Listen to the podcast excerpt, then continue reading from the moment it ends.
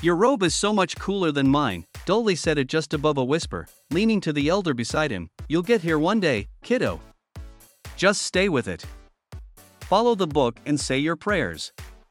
One day you'll be as decked out in cool badges and patches as I am, the elder said. What does that one mean? Dolly asked, pointing to a rather shiny patch on the elder's arm. Oh, that one I'm quite proud of.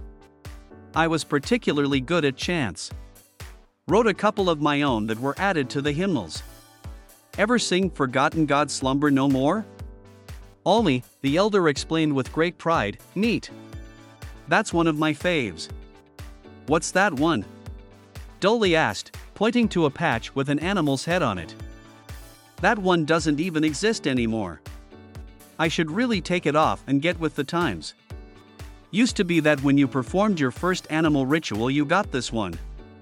I offered my least favorite goat, Broom Broom, to the old ones and got a patch. Now we're much more friendly to the environment and animals, the old cult member, wanted in three states for unspeakable crimes, explained, Oh, nice. Yeah, I'm working on my pescatarian badge.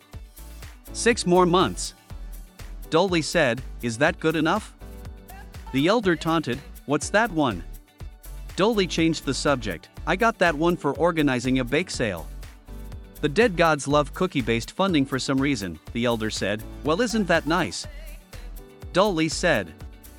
I sure could go for a bake sale right now. Quiet, followers of the dreaded ones, the hour of our fallen lords is upon us, the cult leader interrupted. We'll talk more later, Dolly whispered to the elder.